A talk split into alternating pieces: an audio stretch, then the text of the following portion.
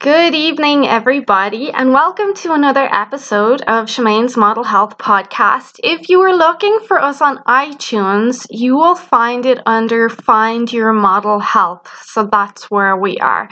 Um, this is the podcast for those looking to optimize their long term health and weight goals. I am Shemaine Linney. I'm a biohacker and fitness and nutrition expert, and I'm very grateful to have you not only follow me but join me for another week of learning. Excuse me while I sip on my mushroom coffee. Um, and this week we're going to dive into something a little closer to my heart. Not that everything isn't, but this week we're going to be looking at fungal and yeast overgrowths. Um, so, what do I mean by fungal? So, Candida, for example, is a fungus, which is a form of yeast, a very small amount of which naturally lives in your mouth and intestines.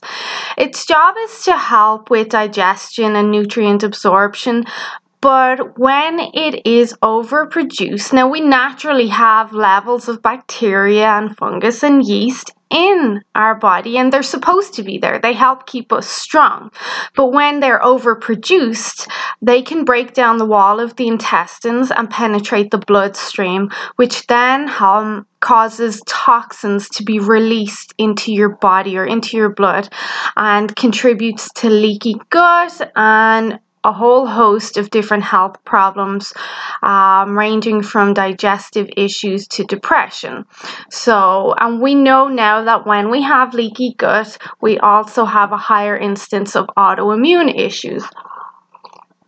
So, some of the symptoms that coincide with a fungal or yeast overgrowth are skin or nail infections like athlete foot, ringworm, or toenail fungus, or you might see red rash on your face, around your mouth, your eyes. Um, you could also feel tired, um, run down, some sort of chronic fatigue, and even um, symptoms of fibromyalgia, which I did a podcast on three weeks ago, I believe.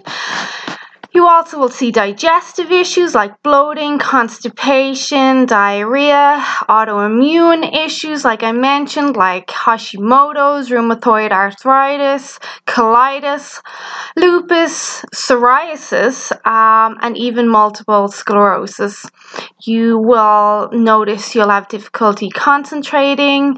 Um, lack of focus, you won't be as sharp, your memory will be poor, you'll have some brain fog. Again, you'll have skin issues like psoriasis, eczema, hives, and a red rash around your skin.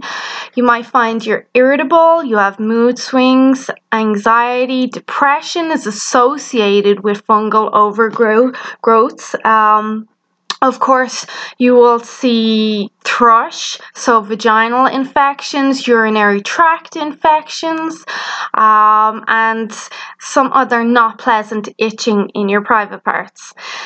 You will notice also some seasonal allergies or itchy ears that may even bleed, um, especially if you scratch them too much. And you'll you'll notice strong sugar or carb cravings as well. So those are the main symptoms for fungal overgrowth. It would be unusual for you to have just one symptom. You would have a couple of them. Um, they would coincide together. So maybe you would have the rash, maybe you'll have some swelling, maybe some. Um, even dandruff can be a sign of a fungal or yeast overgrowth. Um, so you will not know unless you're pretty close to me that I have been fighting my own fungal fight for about I'm going to say about 12 weeks now. It's been a long fight because in the beginning I thought it was my thyroid acting up again. But then, so I had a rash around the outside of my mouth and I thought, okay, thyroid, because certain rashes are associated with hypothyroidism, and I know I have issues with my thyroid. But then the rash spread to underneath my eyes, and I was like, hold on, this is not thyroid. So I start researching a lot more, and I find out that I have perioral dermatitis, which is a fungal overgrowth, which I think I got off my cat. So, whatever um, I've managed to deal with it now, and it's taken that long. Sometimes with a fungal or a yeast overgrowth, we have to keep hitting it and hitting it and hitting it, and eventually it'll go away. For some people, they can see that there will be a subsidence of their fungal overgrowth in maybe a week or two, but other people, they need to do a few rounds of a treatment before they'll see it go. And of course, I don't go down the antibiotics route, it's just not my thing to do. So I looked at what could I do myself that is going to at the same time boost my immunity and prevent this from coming up again so making diet changes really helped um, especially pulling out the sugar as much as i could pulling out foods that are high in mycotoxins which are basically fungal toxins um, so these two things made a huge, huge difference. And then also treating the actual fungus myself with specific herbs, um, some super supplements I used. I also got rid of some stuff which really made a difference, which I'll talk about as we go down through this podcast. Um, and the whole lot just totally it made a difference and i'm very happy to say the rash is almost gone now and I'm nearly feeling 100%, which I kind of had forgot what that felt like over the last few weeks. Okay, so what I would kind of would look at would be an antifungal or an anti-candida diet. Now they can be really helpful, um, and then there are specific foods that need to be addressed. You need to um, eradicate or pull out some foods that you may not like to, but they'll really maximize your results. So for me, um, sugar pulling that out as much as possible. Now, I didn't do a total elimination, but I did pull it out, so it gave the herbs and super supplements I was using that advantage that they would have a better chance of winning the fight. I also pulled back on peanut butter a lot, and that really helped. And we know that peanuts contain mycotoxins, as does coffee, but I make sure to drink only the highest grade of coffees. Like I spend an arm and a leg on my coffees. So there's a lot of aflatoxin in peanuts too, which is a specific type of fungal toxin. And fungus is kind of like this big branch. It's like under the fungal branch, there are many different types of fungus, and then there's candida, and there's different types of candida, and there's yeast, and there's other bacteria. Um, but in general, when we have this yeast or fungal overgrowth, then we have various toxins produced by these. So, aflatoxin would be one that we see in peanuts. Also, another thing. Um, here on aflatoxins. It can be found in foods at specific temperatures too, typically between 13 and 40 degrees Celsius. Um, usually around 30 to be exact. And one of the big things that we see was on nuts. Um, almonds, pistachios, Brazil nuts, maize, not technically a nut, more in the grain family, rice, cottonseed, and even some spices, we see a lot of aflatoxin growth on these foods. Um, and especially spices can be a big one because people like to keep their spices above their cooker or their stove where there's obviously a lot of heat coming off it and rising and that can really drive some of that mold growth. So make sure as well and this was um something that a, a, client of mine was doing. She would store her nuts and seeds above the stove too. Um, and then, of course, there was an increase in oxidation and mold growth on them. So, like if you're doing if you're going to be consuming a lot of these fats or nuts and seeds and spices, you're best off keeping them in a colder, darker space um, to just preserve their light, shelf life.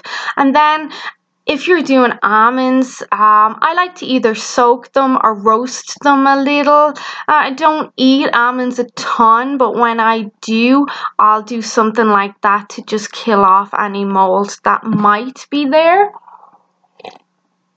Um, but in general, I'm more aware now and I try to cut out a lot of the foods that are higher in mycotoxins and aflatoxins.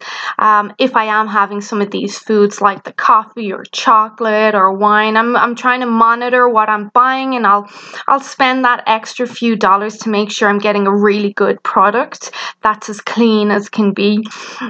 Um, and a good paleo diet can be really helpful on that too because it specifically eliminates a lot of food that would have mycotoxins um, in them.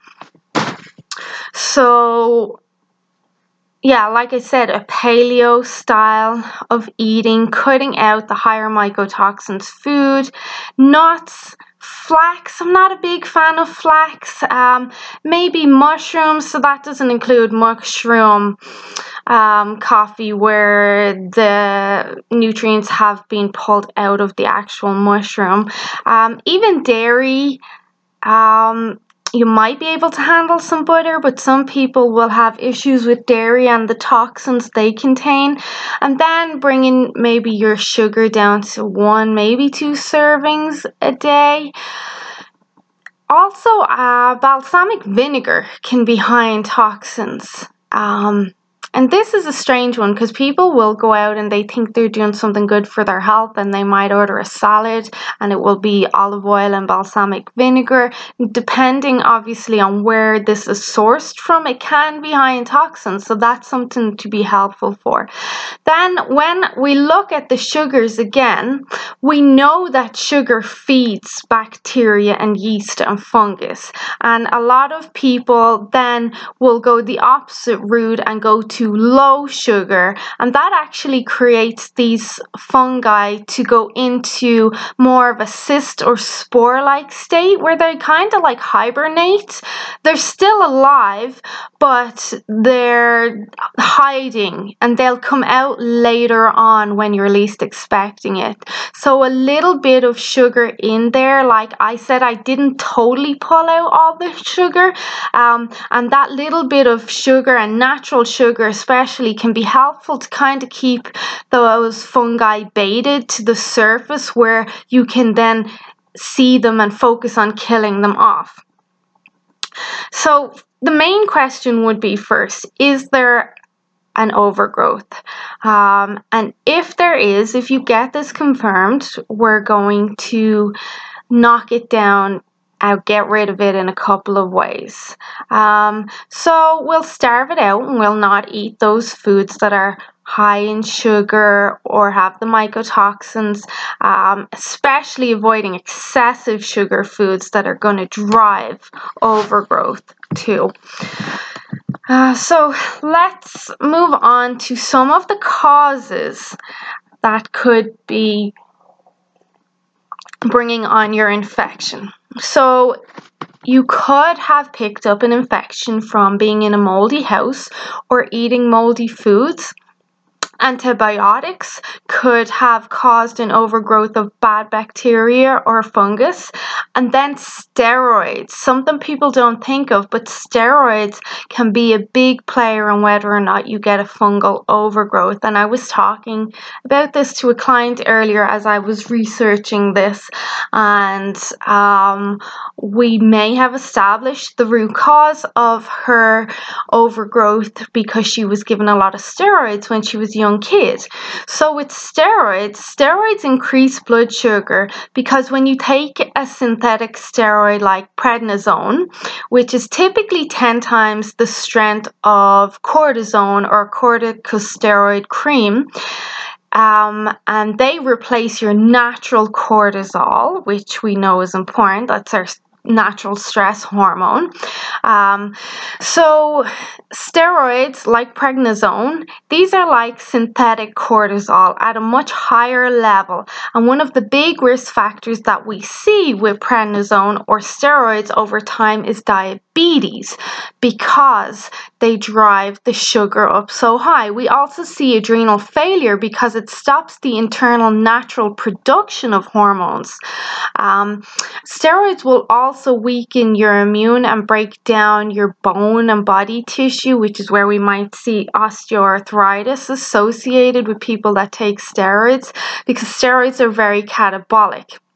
But the main thing in this case is that steroids increase blood sugar and they suppress the immune. So you're feeding that fungus, but you're also shutting down basically your immune so that they can run rampant. Okay. So then, if we had, for example, you get what I had. You have this tinea versicolor or fungal rash. Um, and then you want to deal with it. And we can deal with it in a few ways. Number one, we don't feed it. Number two, we treat it internally. But number three, we also have to treat it topically. And that may be using some topical oil of oregano or melaleuca or tea tree oil. We also have to stop feeding it. So that's the sugars. Um, we stop adding in external toxins too that support this fungus growth. So those are your mycotoxins and even um, some toxins that you clean your house with. And then we might add a probiotic to help compete with this space that the fungus is in.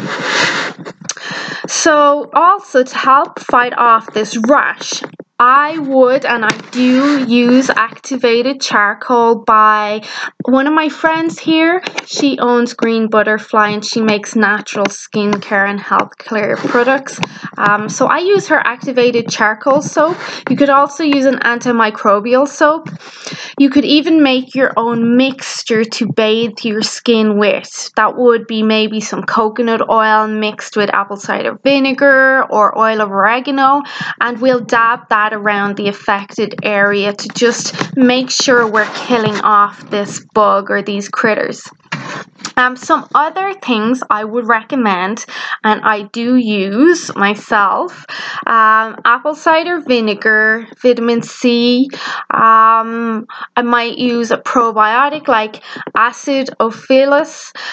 And these three keep a nice acid profile in your body too, which is important. You don't want to be too alkaline, and I've been mentioning this a lot lately. So, your apple cider vinegar, your ascorbic acid, which is your vitamin C, and your acidophilus, um, those are all acidic and they're going to keep a nice pH in your body. Then, an enzyme like bromelain is one of my favorites. I use a garlic supplement as well. We know garlic has amazing antifungal properties properties. Um, I definitely recommend some colloidal silver. Now, this is one of my super supplements, and this is like where we take out the big guns is with the colloidal silver.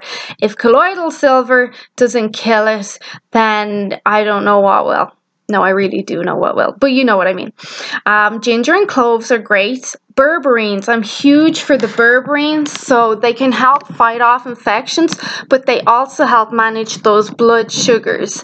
And then, of course, we cut out the sugars, focus on good meats and good vegetables. We watch those mycotoxins in foods, maybe even in dairy, and we keep the. Uh, this is one thing that I didn't realize until I did some research is to keep the affected area as dry as possible. Now, reflecting on it, I know that if you've athlete's foot, you're supposed to keep your feet dry as possible and even use the antifungal powder, but it totally slipped my mind when it was on my face, I didn't think about that because we generally wash our face and put moisturizer on every day. So that slipped my mind. And then when I started implementing that too and kind of drying out my skin a lot more, so I stopped using my moisturizers, then I started to see things really turn around.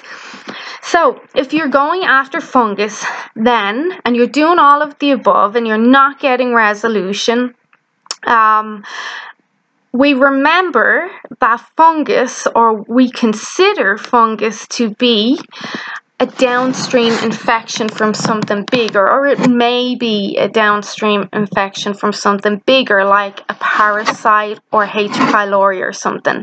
That there you would need to ask your doctor to test for.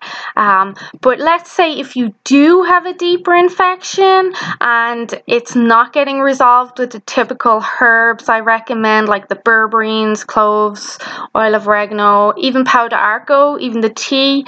Um, um, silver, garlic, uh, some of your acids, even some digestive enzymes could be beneficial. So if you're using all these things and it's still not going away, you have to look deeper at what the underlying or root cause infection might be. Um, and this is where working with someone that kind of can look at everything and look at your adrenals and look at the diet that's in place, look at your past medical history, and then go downstream to the fungus and see if they can address all the underlying issues and get rid of the problem or fix the problem in general. Okay, so I know your next question. What tests would you ask for then to be sure to be sure? Well, with fungus, you can produce these things called oxalates. So if you're not seeing the above symptoms and you haven't got your rash and you don't have the thrush in your mouth or you're not seeing any of the other symptoms but you're just not feeling great, um, we want to test you want to ask your medical or naturopath to test you.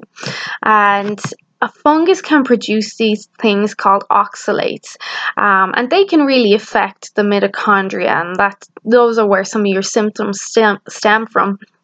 And some of the organic acid tests or oats OAT tests can be good where we'll look at the oxalates, which is a good marker of Candida too. Um, we can look at the D-arabinose, which are the metabolites that are given off. Um, they're indirect markers of the byproduct or the gases given off by fungus. Um, then we can also look at stool testing.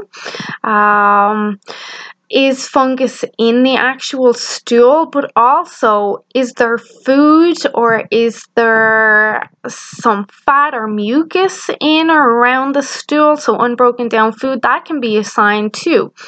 Um, then, of course, your rash if you have the white coating on your tongue? Does the woman have a history of a yeast infection?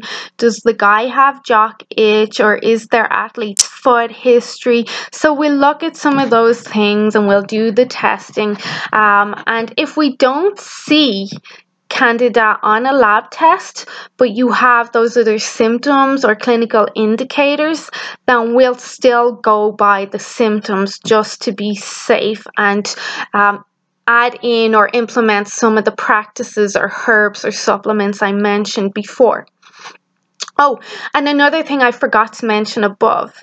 Um, you want to look, and this as well, like there was a few game changers for me, but this really helped a lot when I was looking into my issue, into the perioral dermatitis, and I was trying to see what to eliminate, and I know I'm I go nowhere near steroids.